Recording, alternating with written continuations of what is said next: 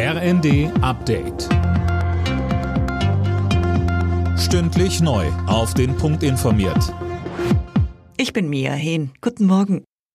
Deutschland erhöht seine Militärhilfe für die Ukraine.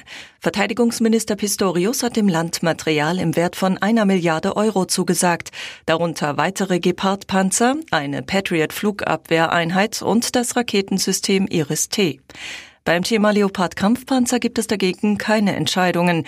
Er habe erstmal eine Prüfung über den genauen Bestand eingeleitet, so Pistorius. Dazu sagte der CDU-Verteidigungsexperte Wadevoll im Zweiten: Das Statement hat mich fassungslos zurückgelassen. Der Verteidigungsminister steht mit leeren Händen da. Ich weiß nicht, was jetzt noch geprüft werden soll. Ganz Europa, ehrlich gesagt die ganze Welt, wartet auf eine deutsche Entscheidung. Und Bundeskanzler Scholz blockiert das nach wie vor.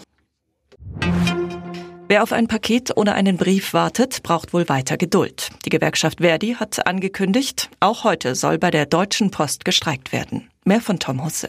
Die Post spricht von insgesamt 16.700 Beschäftigten, die in den letzten beiden Tagen ihre Arbeit niedergelegt haben.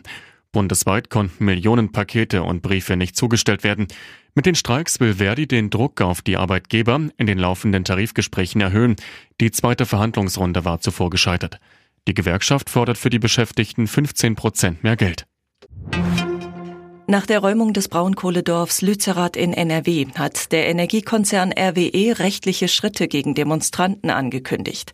Alle Störer müssten mit Schadensersatzforderungen rechnen, sagte ein Konzernsprecher der Neuen Osnabrücker Zeitung.